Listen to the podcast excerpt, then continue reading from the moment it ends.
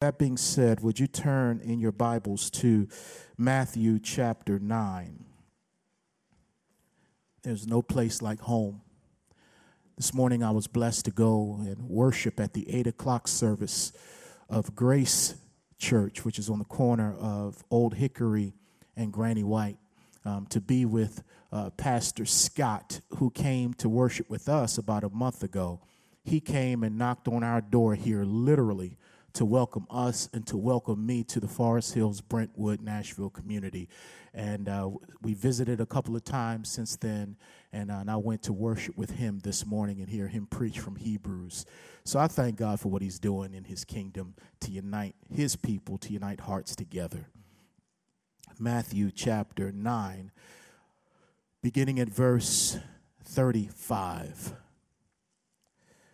The Bible reads, then Jesus went about all the cities and villages, teaching in their synagogues, preaching the gospel of the kingdom, and healing every sickness and every disease among the people. But when he saw the multitudes, he was moved with compassion for them because they were weary and scattered like sheep having no shepherd. Then he said to his disciples, The harvest truly is plentiful, but the laborers are few. Therefore, pray. Pray the Lord of the harvest to send out laborers into his harvest. So let me talk briefly with you on the subject of what moves you? What moves you? Let's pray. Father God, we thank you that you were moved, moved in your heart to demonstrate love towards us when we did not know you, when we were rebellious against you we were enemies. You did not hold that against us. You loved us anyway. You came, Jesus, as the Lamb of God to lay your life down for us. And we thank you that whereas we once were blind, now we see. Whereas once we were your enemies, now we are your sons and daughters. We are friends of God. We thank you that you not only know our names, but you also know every care and concern that's in our hearts. We thank you as we were reminded today in worship that you reign. In spite of what we may see, in spite of what we may feel, even in spite of what we may think, you reign. You are Lord. We do not make you Lord. We acknowledge that you are Lord. And because of that, we can have joy, we can overcome, we can have peace amid any storm we face because you are the Lord even over the storm. So, Lord, thank you. Help me to preach the things you and I have been talking about this week, things you've been showing me. Help me not to get in the way of what you want to communicate to your people. And we promise when it's all said and done to give your name the praise. For we ask it in Jesus' name and for his sake alone. Amen men.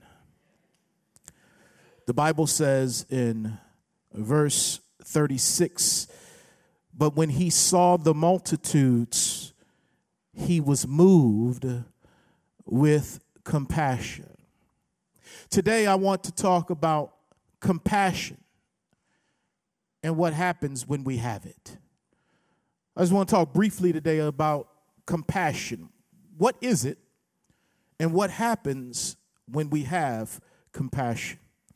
Well, I look to Jesus, who is the author and finisher of my faith, and I see in my first point that I want to share with you today is that Jesus was moved with compassion.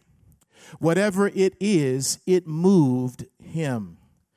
Well, as we look into the Bible and try to dig a little bit into the Greek language and try to understand the word that Matthew used, which in our Bible, when it says he was moved with compassion, is literally one word in the Greek language, and it means that his intestines and his bowels shifted. So when it says he was moved with compassion, what does that mean? It means that his insides moved, his heart shifted. Something happened inside of Jesus when he saw the multitudes. Because we can go through such intense emotional anxiety, maybe even fear or sorrow, pity or remorse that it affects us even in our stomachs. For the Jewish mind, they will look at the bowels, the intestines, and, and sometimes in the Bible it would be used in a literal sense, as when Judas hung himself and his intestines spilled out when he hit the ground.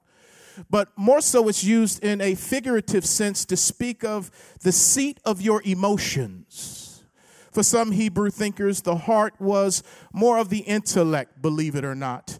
Uh, but the bowels spoke of your emotions. So when the Bible says that Jesus was full of compassion, he was moved with compassion, his bowels, his intestines were affected because what was happening directly to other people that he viewed, he indirectly felt what they were going through.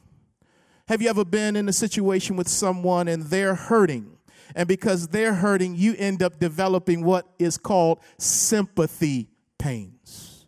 That's speaking of compassion that you are being touched with what is touching that particular person, what they're going through. You, you kind of feel some of it. It reminds me of when my son, he was a little boy and he had to have tubes put in his ears and this is my firstborn.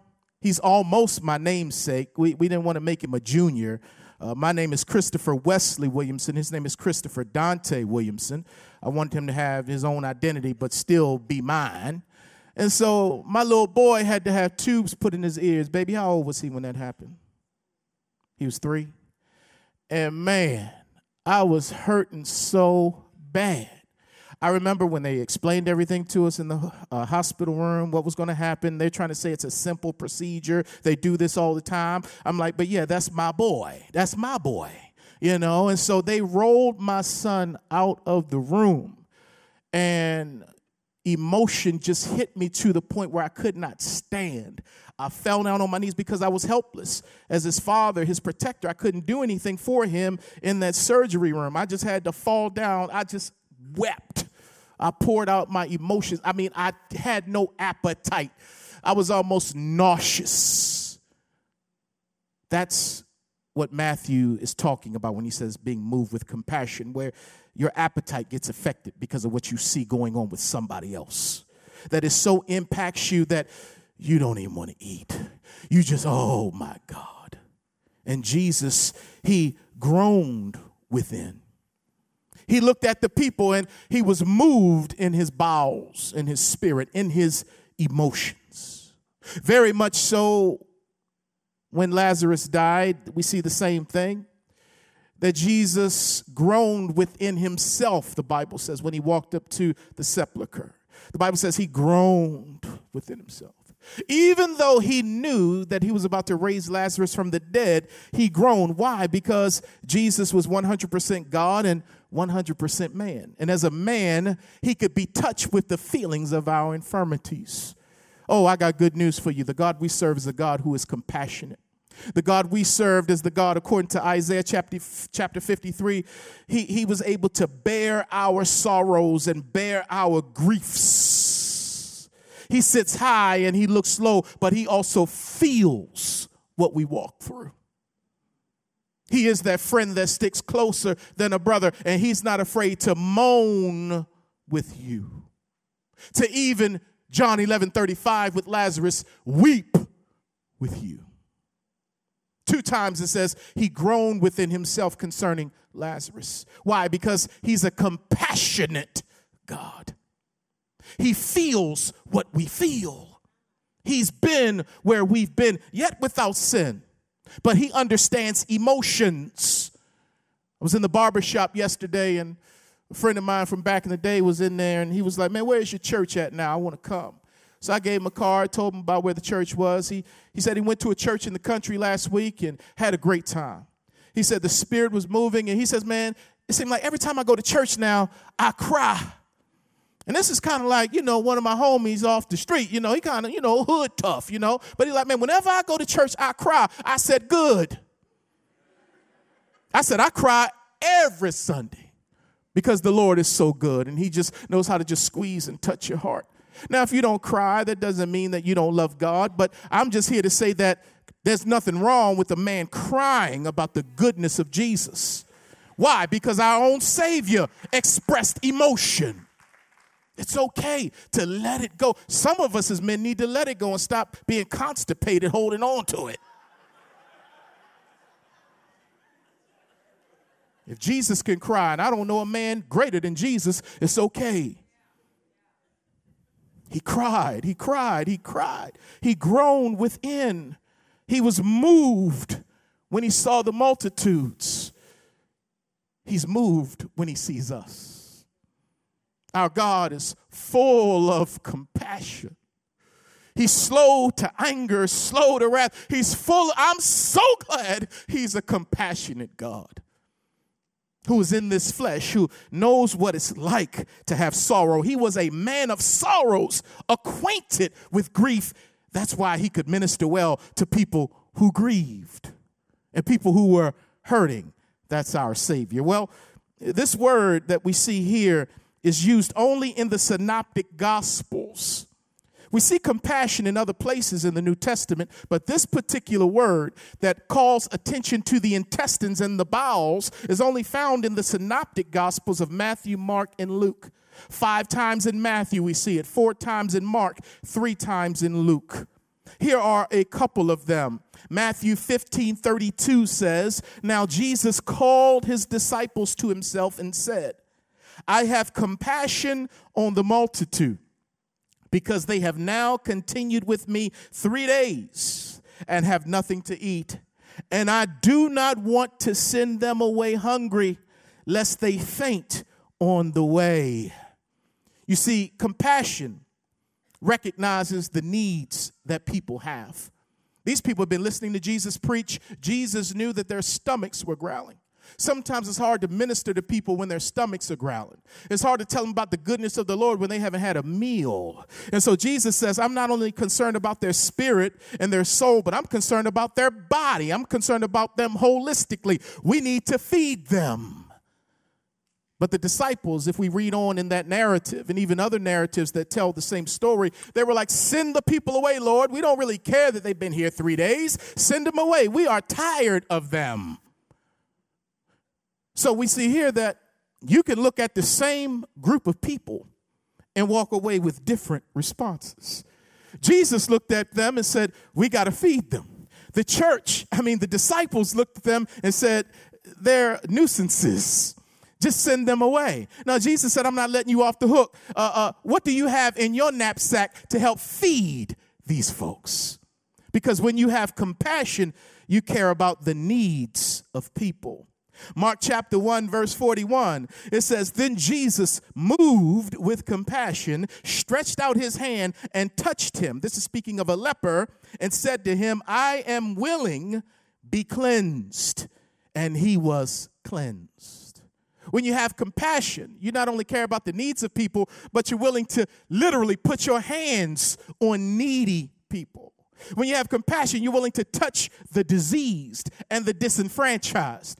You don't try to preach at them from across the street. No, you walk across the street and lovingly put your hands on them. Why? Because lepers did not have dignity from a social standpoint. They were outcasts. They were relegated to certain parts of the, the countryside where they had to stay. But Jesus, who could have just spoke the word over him and said, Be healed, chose not to do that. Jesus, when you watch him heal, many times he is putting his hands on people to assure them, to comfort them, to remind them that they are human beings made in the image of God. And he instills dignity with a simple touch. When he would heal blind people, sometimes he would speak, other times, most of the time, he would touch them. Because when you have compassion, you're going to touch hurting people. But then in Luke 7 13, it says, when the Lord saw her, this was a widow who had lost her son and she's burying him. She's walking to, through the funeral procession. The Bible says, when the Lord saw her, he had compassion on her and said to her, Do not weep. So when you have compassion, you see the tears of other people.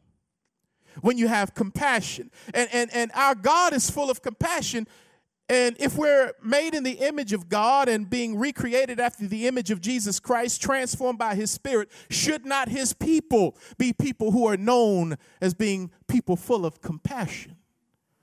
But so often we're not full of compassion, we're full of sermons.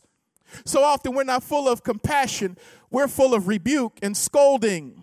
So often we're not full of compassion, we're full of studies and facts and things to tell people why they're in the predicament that they're in.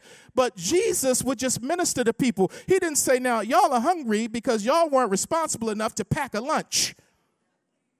He fed them. He didn't qualify them before he ministered to them, he ministered to them. And as I'm following Jesus, I'm learning, Chris, would you just be there for people? Will you see the tears of a mother who has to bury her son? Now, we don't know how the son got killed. Does that matter? What matters is that this mother has lost her son and she's grieving. And Jesus not only sees this mother's tears, but he goes up and he touches the coffin, which would make him unclean to his religious preacher, clerical homeboys. But Jesus was not bound or controlled by religion, the spirit of religion. He cared about people.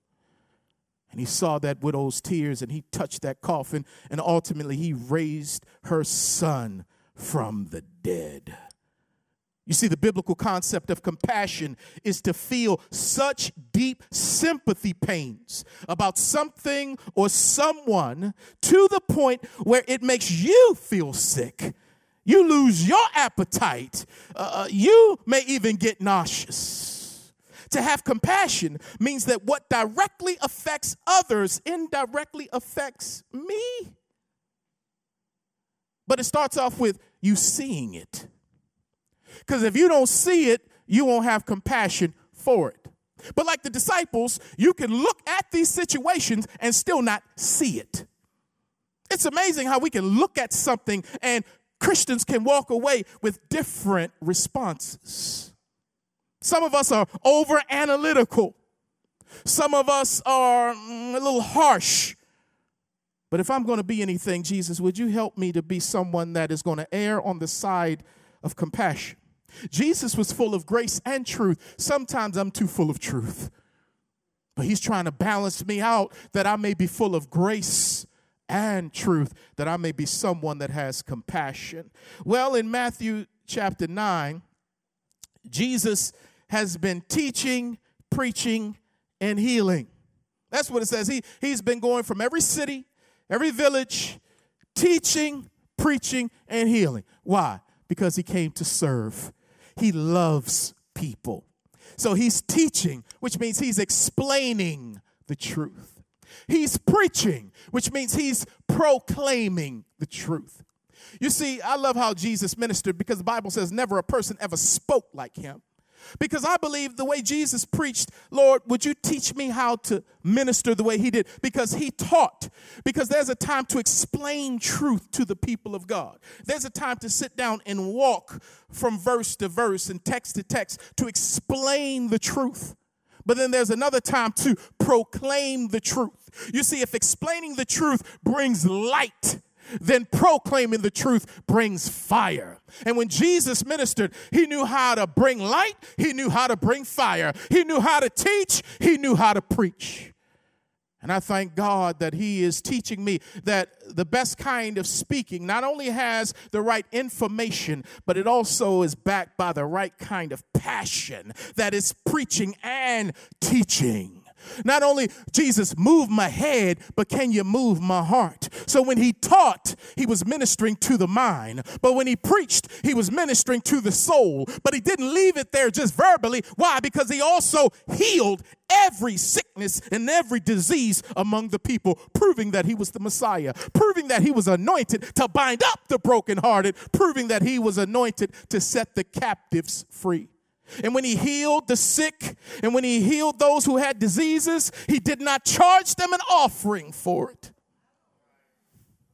He didn't line them up and have his guys talk to them and find out what their sickness was and then kind of politely get them out of the line because that kind of healing, the, the faith healer cannot heal because it's something that's physical, but we might can be able to deal with something that you really can't see or tell. So leave that person in the line, but get that crippled dude out of the line. Jesus said, No, leave everybody in the line. And when they come, they don't have to give anything. I'll minister to each, every disease, every disease. And when he healed people, they got healed immediately. Anybody need God to do something immediately for them right now? Lord, I need you to do something right now. It may be physical, maybe financial, maybe emotional. I know sometimes we have to endure through things, but every now and then my God can do it immediately. Do you believe that today? He can do it immediately.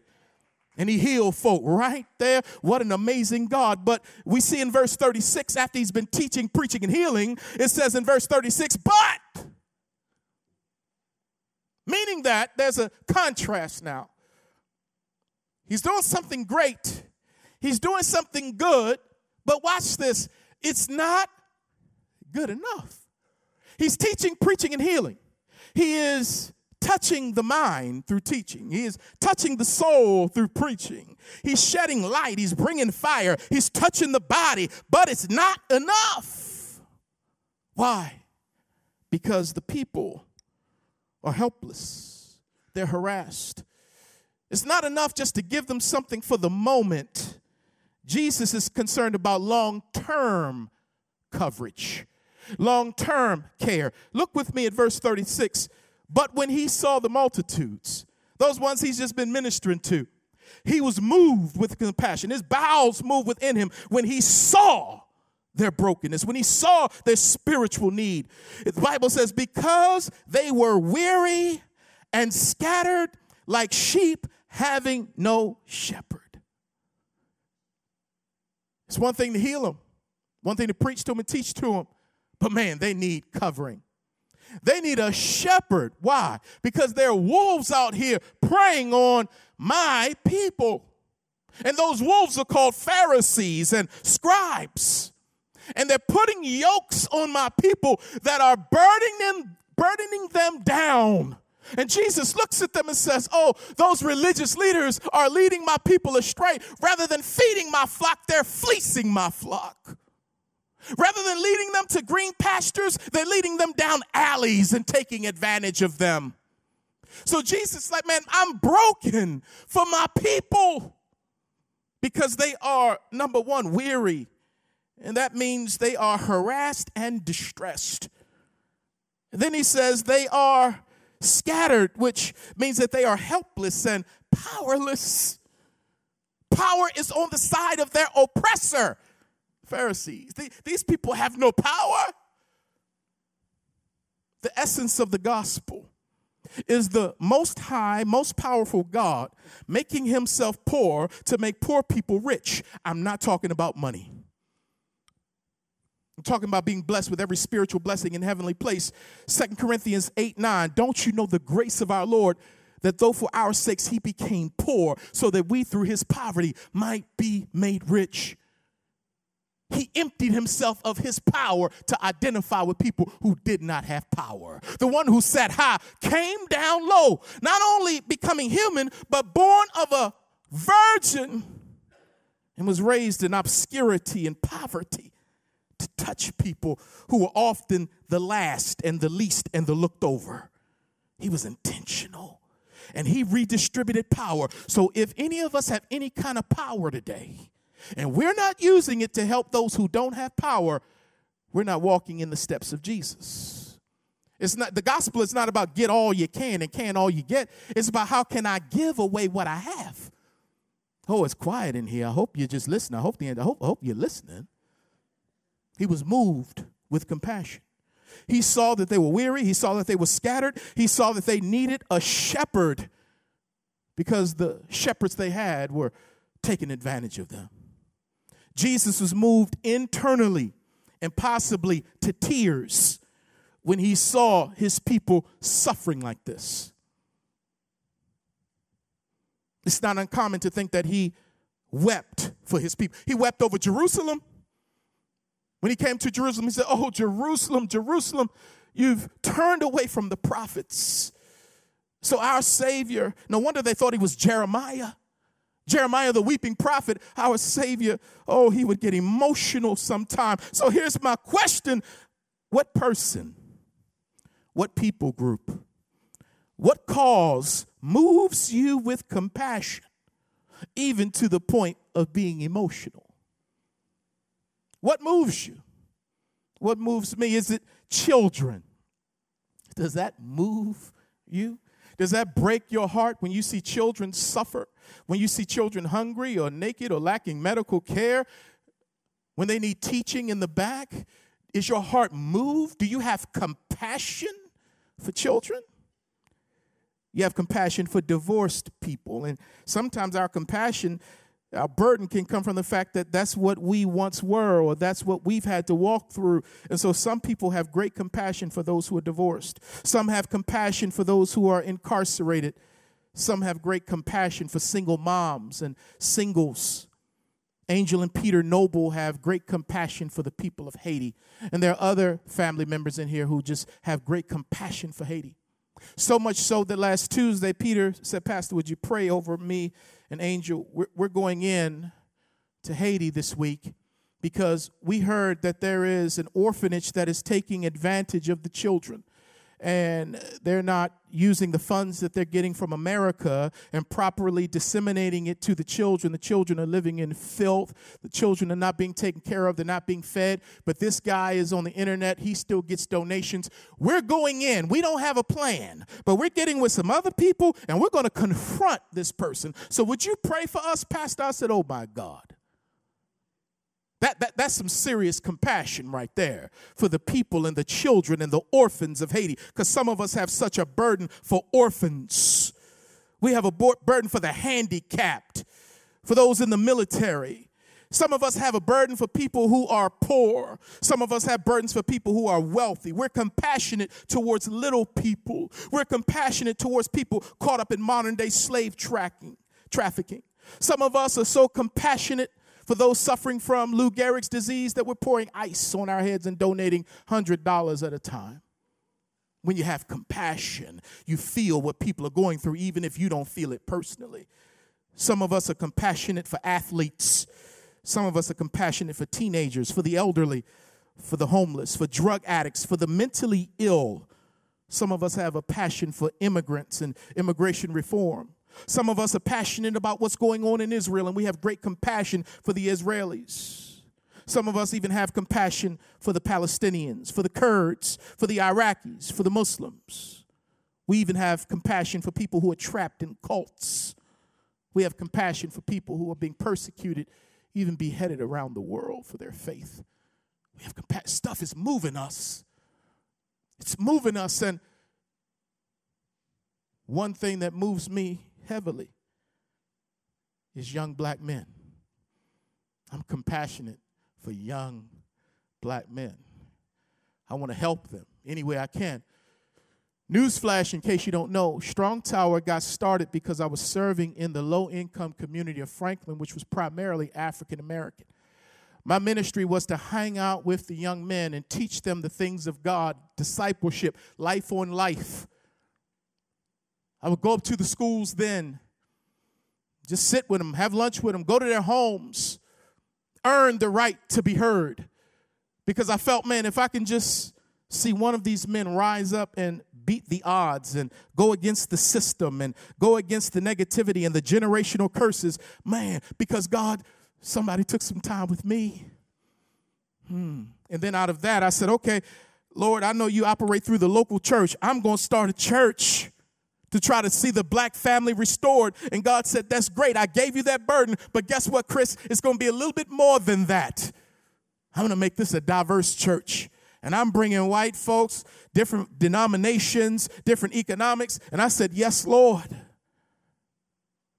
But this thing started with me being broken, me going to prisons, spending time with young men. And it hasn't changed. I was up at JT Moore this past week, and I got to meet Jabari.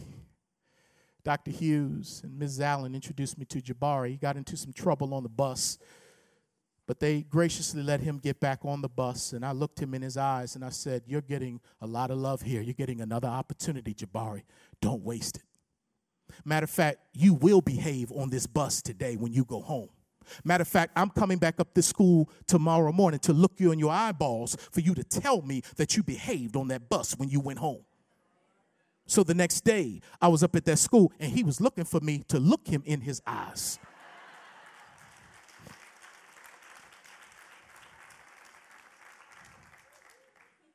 Because when you're the object of compassion, it'll change your life, it'll give you some hope. So when we are moved with compassion, we will touch people and we will be touched by what touches people. But there is a warning I have to give, and that is we have to be careful of criticizing what moves other people when it doesn't move us. I'm going to say that one more time because it needs to be said. Christians can be so critical. And that if it doesn't move us, then we are critical of what moves other people. But there's enough needy people to go around that you don't have to be concerned with what moves me. And we don't have to compete. Okay, we got people who have a big heart for Haiti, but in Strong Tower, we got a, people here who have a heart for Ghana. There's enough hurting people to go around. We don't have to compete or be critical of what another ministry does or what you do with your spare time. Because if I'm critical of what burdens you, then I'm going to come off like a cynic and a judge and maybe even appear heartless. Anne McCaffrey once said, Make no judgments where you have no compassion. Make no judgment where you have no compassion. And sometimes we don't have compassion because we don't see what other people see. Sometimes we don't see it because we don't want to see it. Because if I look at it too long, it's going to mess with my bowels. It's going to move me into action if I look at it too long. So I'll come at it rationally. I won't get into it with my heart on what breaks your heart to help homeless people. I'll look at them on the corners and say, why are they there? Man, them newspapers were $1, now they $2. But man, if I get out and start talking with some of these people, touching some of them. I think it's going to change my perspective on how I view them. So if somebody bids you to go one mile, you may walk with them for a mile and then realize they ain't too bad after. all. They, they kind of like me. Next thing you know, you're going to have covered two miles. I think Jesus knew what he was talking about as it pertains to mercy ministry. So when you have compassion, it's going to move you but it's also going to move you to prayer. Jesus was moved to prayer. So after you, you see something that moves you, it ought to move you to prayer because Jesus said, okay, all these people out here, they don't have a covering, they don't have a pastor. He said in verse 37 or 38 rather, therefore pray. Why? Because it's too big for you, but it's not too big for God. Pray to the Lord of the harvest and Watch him send laborers into his harvest field. So as I pray, let me be reminded that this is his field. These are his people. These are people he loved and died and gave his son for. And I'm praying, recognizing that he reigns. He reigns over this broken field that he sees this same scattered, broken field. He sees it as a harvest field. He sees it as an opportunity to minister to people. So Jesus said, Pray for the Lord to send out workers. What kind of workers? People that's going to cover these folks, not just for the moment, but long term. Jesus said, Pray for some shepherds who have his heart to arise. If we don't pray about what moved us, we have only been moved for the moment. It may also mean that we don't see the enormous spiritual dynamics that are at work. Well, when I moved with compassion, it's going to move me to prayer. And then finally, it's going to move me to action. Because we see in chapter 10, verse 1, that Jesus said, Okay, I saw something that broke my heart. I prayed to the Father because my heart is broken. He can heal my heart and He can do something about what I'm crying out to Him for. But Jesus says, But now I'm going to move to action because in chapter 10, He's like, Let me get my leadership team together. Because we got to go out now and we got to serve those harassed and hurting people. So you guys go two by two. Let me get y'all together. And I'm giving you power. I'm equipping you. I'm giving you authority to bind and to loose, to help the poor. I'm meant to cast out devils. I'm not just giving you power so you can sit inside church and talk about how much power your church got. I'm giving you power to do something with it, to be a witness in Jerusalem, Judea, Samaria, right there. Go out. So he not only chose them and empowered them, he sent them out. He did something about what he saw. And that's why I love what happened in our church organically a few weeks ago when my friend came and talked about JT Moore. He talked about the need, and we heard it. And so now what's going on is that we're organizing so that as we've been moved with compassion and as we've been praying, now we've got to strategize so we could do the work. When I was at the graduation last year of JT Moore, if my memory serves me correctly, out of the 20 plus students who were honor students and who were acknowledged for their grades, not one of them happened to be African American. Now, that doesn't mean that African American people are not as smart as European people. We're we, we going to tell the, the, truth here. No, that, that's a lie. But there are some people who are coming from various circumstances, home upbringings that are very challenging, and they just need some help. So, John Mason and I went up last week, and he's walking the halls, and he's a military man, just like Brother Bailey. And so these guys see strategy. Because I got the manpower, we just need to know what to do. Do you need mentors in the halls? Uh, you need people to help with uh, uh, uh homework? What do you need? He John even came back saying, "Man, they talking about having a step team up in here. Do we have any people in our church that used to be Kappas or Deltas who can come up in there and teach some stepping and also drop some good love and truth on the children?" So the plan, it, it, it, it's coming because listen, if it doesn't lead to action, it's not compassion. If it doesn't lead to action, it's not compassion. So you see it and get moved. It moves you to pray. But if it don't move you to do, you don't really have biblical compassion. Because Jesus would stretch his arms out and touch people and do things and put his leadership together to meet the needs. That's why he tells the parable of the Good Samaritan. Because there were some people coming from church, had a good Holy Ghost time in church, and they saw this man who life had beat him down. He got robbed, lying in a ditch. Oh, Church people just danced on by him. Oh, hallelujah, thank you, Jesus. But didn't help him. A priest, the preacher, went by on the other side. And, and in all fairness, they may have been saying, well, if I help this guy in a ditch, the same people who beat him up may beat me up. They may be hiding in the woods. Or if I help this guy who's in the ditch, he's not from the same political party that I am. He, he's not from the same background that I am. And my friends might talk about me and put me down if they see me helping this kind of person. And I might lose some business. We don't know why, but he kept going. But Jesus, oh, the great teacher, preacher, he says, uh, but there was a Samaritan. The Samaritans who were considered half breeds, dogs by the Jews, the N word, so to speak. The refuse, the filth, where Jews didn't even want to get Samaritan dirt on their sandals. So they went all the way around Samaria when they were coming from north to south and south to the north. But Jesus said, Let me promote the outcast as the hero. Let me p- promote the person that y'all look down on. He's the one that said, I don't really concern myself with what may happen to me if I help this man. No, no, I'm concerned with what happens to this man if I don't help him. Because a lot of times we don't have compassion because we're so self consumed, self concerned. We want to play it safe, we want to stay conservative. But this dude jumped out there and said, I'm going to help him. Matter of fact, man, put my money where my mouth is. I'm going to put him on my donkey, take him to an inn, paying for him for the night, putting medicine on his wounds. I got money if he needs it for tomorrow. And he didn't even stick around to get a pat on the back from the dude. He didn't stick around to get a photo op with the dude and put it on his Facebook page. He just served him. Why? Because Jesus said he had compassion. And his compassion led to action. And then Jesus said, which one was the person's neighbor?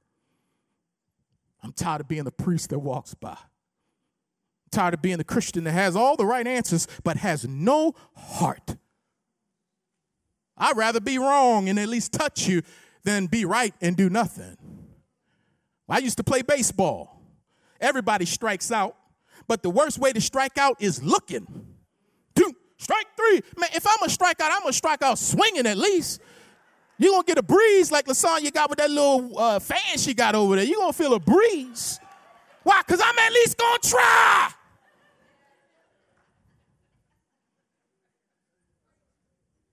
Two weeks ago, I told the church, knowing that I was going to go out of town, I said, I'm going to talk about what's going on in Israel. Because our Israel team had to delay because of what's going on in Gaza and what's happening with uh, the Hamas, uh, the Israelis. I was going to talk about that from a biblical and political perspective. And that was on Sunday. Then I was out of town. And while I was out of town, more things happened on the global level. And the Muslims took the mountain, the ISIS took the mountain right there in Iraq and began to persecute and even kill women and children, people who were Christians. I was like, wow. And then the events of Ferguson, Missouri began to continue to rise. And I said, Lord, uh, what you want me to talk about? Because if I talk about one and don't talk about the other, I'll get blasted by people. So, Lord, what do you want me to do? There are things that weigh heavy on my heart, but then there are things that weigh heavier on my heart than other things. This is your pulpit, not mine. Yes, I'm a black man and I love young black men, and that thing stings me, it hurts me. But Lord, would I would you help me be responsible with your pulpit to a diverse church? So the Lord said, just talk about compassion. You put the word out there, and then you let me touch every heart, whether it's a heart that's dealing with what's going on in Israel, what's going on in Iraq, what's going on in Missouri, what's going on in Nashville, what's going on in Franklin, what's going on in your house. You let me do the work. You let me fill in the gaps. Because we may not always agree on things politically. We, we may not always agree on things historically. We may not always agree on things sociologically. But Lord have mercy, can we even at least agree on things spiritually? Can we agree that men are broken and men need the compassion of God, whether they live in Beverly Hills or whether they live in Compton? We all need the, a compassionate God. So, Lord, would you help your people who have tasted your compassion to be compassionate for those who are hurting? Let's pray. Father, thank you. Thank you. We love you and we appreciate the fact that you've left us here for a purpose. That's to make a difference in the world. We thank you, Lord, that you are working in us to be burdened with things that burden you, to be compassionate about people and people groups and parts of the world that you're compassionate about as well. Thank you for letting us in a little bit into the hands and feet ministry of Jesus Christ. Teach us, Lord. Teach us how to walk through this when it gets real choppy and real tough. But above all, may we be a people who love, who are known by our love. In Jesus' name, I pray. Amen. All right, we got food for you. We Got a final song, Pastor? But before we do that, I need five people. I need five people to come up here and take this mic and just give me a, a sentence to say, I am moved with compassion for. Hmm. because there's a diversity of compassionate calls. And this is a compassionate congregation, but I just want to be encouraged. Can I get five people to just come up here and say, I'm compassionate about school children in Memphis? I know a brother in here like that. Give me five. Give me five. I'm compassionate about people needing education. I'm compassionate about Native Americans because alcoholism. David, you stay where I'm compassionate about Native Americans and alcoholism. And it moves me to action. Give me five. Give me five. Everybody stand to your feet. Stand to your feet to make it easier. John, would you play lightly? Just give me five. Give me five. I just want a statement. I just want a statement, okay? Come on up. I just want a statement. My passion is children. I was from an alcoholic family, raised by Christian foster parents who made such a difference in my life that I'm going to make sure that there's not a child who's left without. Whether it be pencils, clothing, food, whatever. And God can use your experience to make a difference in even one child's life.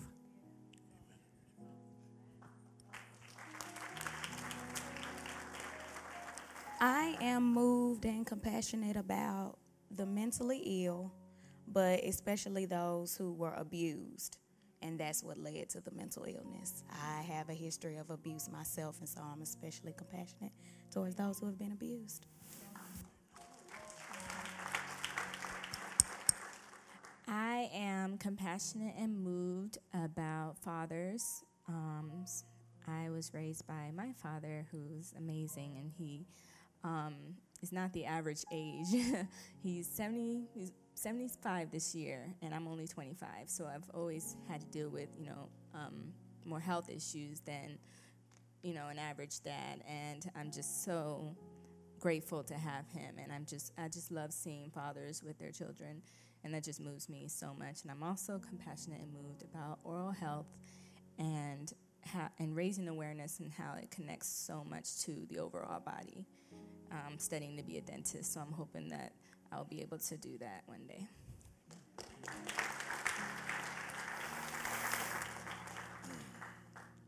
I'm moved and compassionate about those in need, um, whether it be food, clothing, whatever it is that they need. Um, I volunteer at a place in Clarksville, Tennessee. It's called the Love Center. Um, we feed and give cloth- clothing to those who, uh, who need.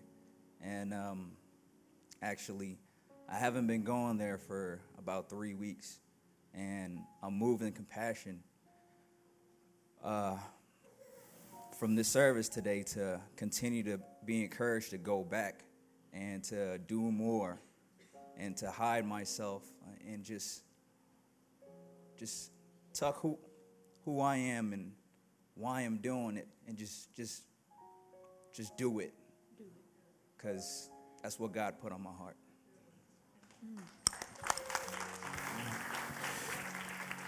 No, Ebony and I, we two peas in a pod, you know. And I called her to tell her how burdened I was. And uh, she encouraged and challenged her pastor. And, and I'm going to interpret what she said.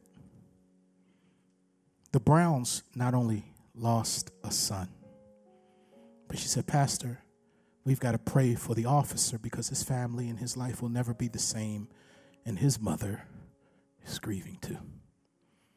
That's what compassion does. It takes the stones out of your hands, man. I'm honest enough to say it. I hope somebody will join me. I am compassionate.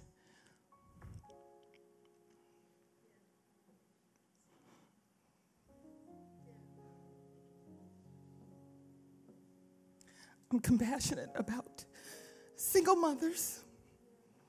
I was raised in a single parent home. My mother found a wonderful stepfather. It was my stepfather who was a man of God who came into our life at an amazing point in time in my life. But I needed a father. So many of our kids are being born in our community, African American community, without fathers. And we're seeing a lot of that dynamic come out in our communities. So my heart breaks for children who are fatherless.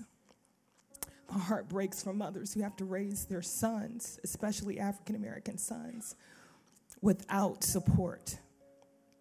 So my heart breaks for them, and I'm compassionate for them. And I'm compassionate for domestic abuse. I was raised in a home with a father, a biological father, who was Ike Turner, pretty much. So I watched women getting beaten, bones broken, black eyes, hair being torn out, drug into the front yard and beaten. Beaten at a Hardee's and nobody would help because someone didn't have compassion to help a woman who was in need. Except for one man who stepped in and he stopped someone from hurting my mother. I am compassionate for those things. We cannot close our eyes to those things. We have to stand up and say something about those things. And it may not touch you as an African American person because you know, the, someone may be white or Native American or whatever it is. But we've got to stop looking at color and we have to start looking at the heart. Jesus loves us all, He had compassion for us all. So, where's our compassion? Where is Jesus in us?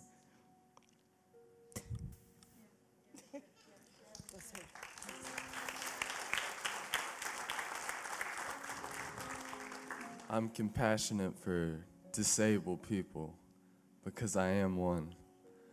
And I have disabled friends. And I took took a college class cuz God God can do all things through through people big or small and uh, someday all disabled people will go to college and God's thinking is is so much different than our thinking, and um, it's just great to see what God can do every day.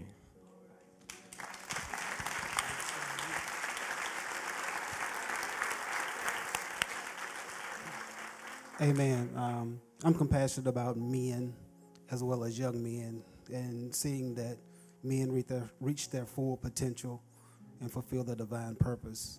And I share a lot of the some of the things that Ms. Ebony said and past as hard as African American community and single parent homes and all that, but um, it's all geared towards men and making sure that our young men, um, as well as number one, our young men uh, have that covering as a father, but then also those that God has brought out that we take our responsibility to help those get there.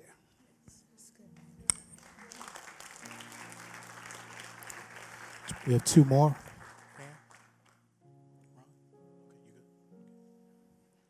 Just to kind of sum up, I guess, what everybody else is feeling, Pastor and Ebony, um, I'm very compassionate about children.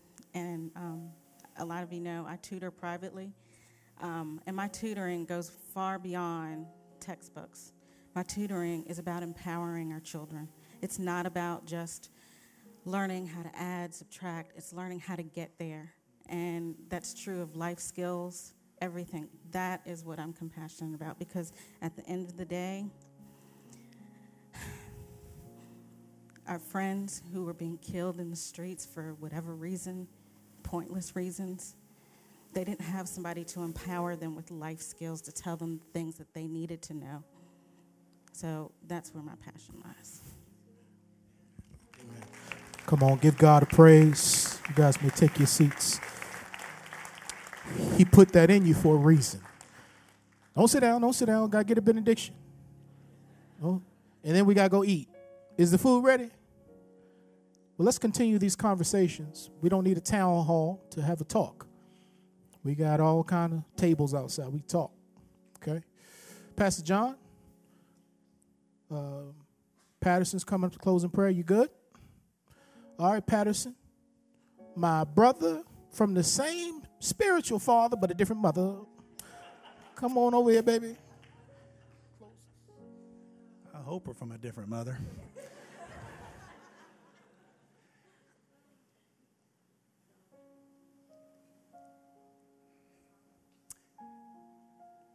been a rough week.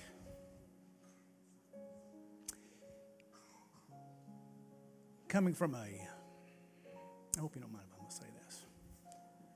Came from a southern family raised in a white church. These past two weeks have been shocking to me to see some of my brothers and sisters of a Caucasian color criticize me for what God put on my heart, despite the skin color I came from. One thing that God put in my heart was Did you count the cost before you came to follow me? Did you? You know, I, was raised to the thing to do in church was to give your life to Christ. And I buried a friend's father yesterday who I grew up, and the thing that crossed my mind yesterday was man, God, time has moved on, years have went by. But praise God in my own life, I can say this is that He's the restorer of years. And He truly does care about all of us. The question I have for all of you have you counted the cost of what it means to follow Jesus Christ? Are you being salt? Are you being light? And if people was to come across to you, are you exemplifying who Jesus Christ is and saying, I want what you have? And I can honestly say that today, I am not the man I used to be. But praise God, He changed my heart. And I'm so thankful for what He's done. So let's go out today and be salt and light, and let's go and be that witness to all skin colors of this world so that we all in this room can say, you know what, I'm, we're all going together to heaven, but let's take some people with us. Amen. Hmm. Thank you, Father God, that you have not given us what we deserve for the iniquities and the sins that we've committed. But before you ever created this world and this universe, Father God, you knew what we would do. You knew that we would kill you. We knew that we would reject you. Father, I praise God for the prophets that prophesied your coming. They desired to see you. They never got to see you. But Father God, thank you, Lord Jesus, that you came. That's all we can say is that we're thankful because we know what we deserve without you, Father God. We've all fallen. So, Lord, if we see some people fall in this world, Father God, Lord, people that profess to know you, Father God, help us to look at ourselves and say, Father God, I too have fallen. I too have been selfish. You picked me up. And Lord, let me look at these people and say, God, mercy and grace to them. May we be life changers, Father God. Lord Jesus, you turned this world upside down. You turned it upside down, Father God, and you were hated for it. But Father God, if we go out into this world and we're hated for following you, let it be. Let it be, Father God. Let us go and be the heralders of the gospel message, Father God. For in this world, that's all that counts, Father, is to know that we are going to live with you, Father God. Let us take others with you and have a compassion, as Pastor talked about, for the hearts and the souls of those, Father God, that are screaming for someone to come along and say, I love you, no matter what. Thank you for this ministry and thank you for this church. Thank you for the people that are here because they were meant to be here. Thank you for my church family, and thank you for the fellowship that we're about to receive and to enjoy together. For it's in Jesus' name we pray. Amen.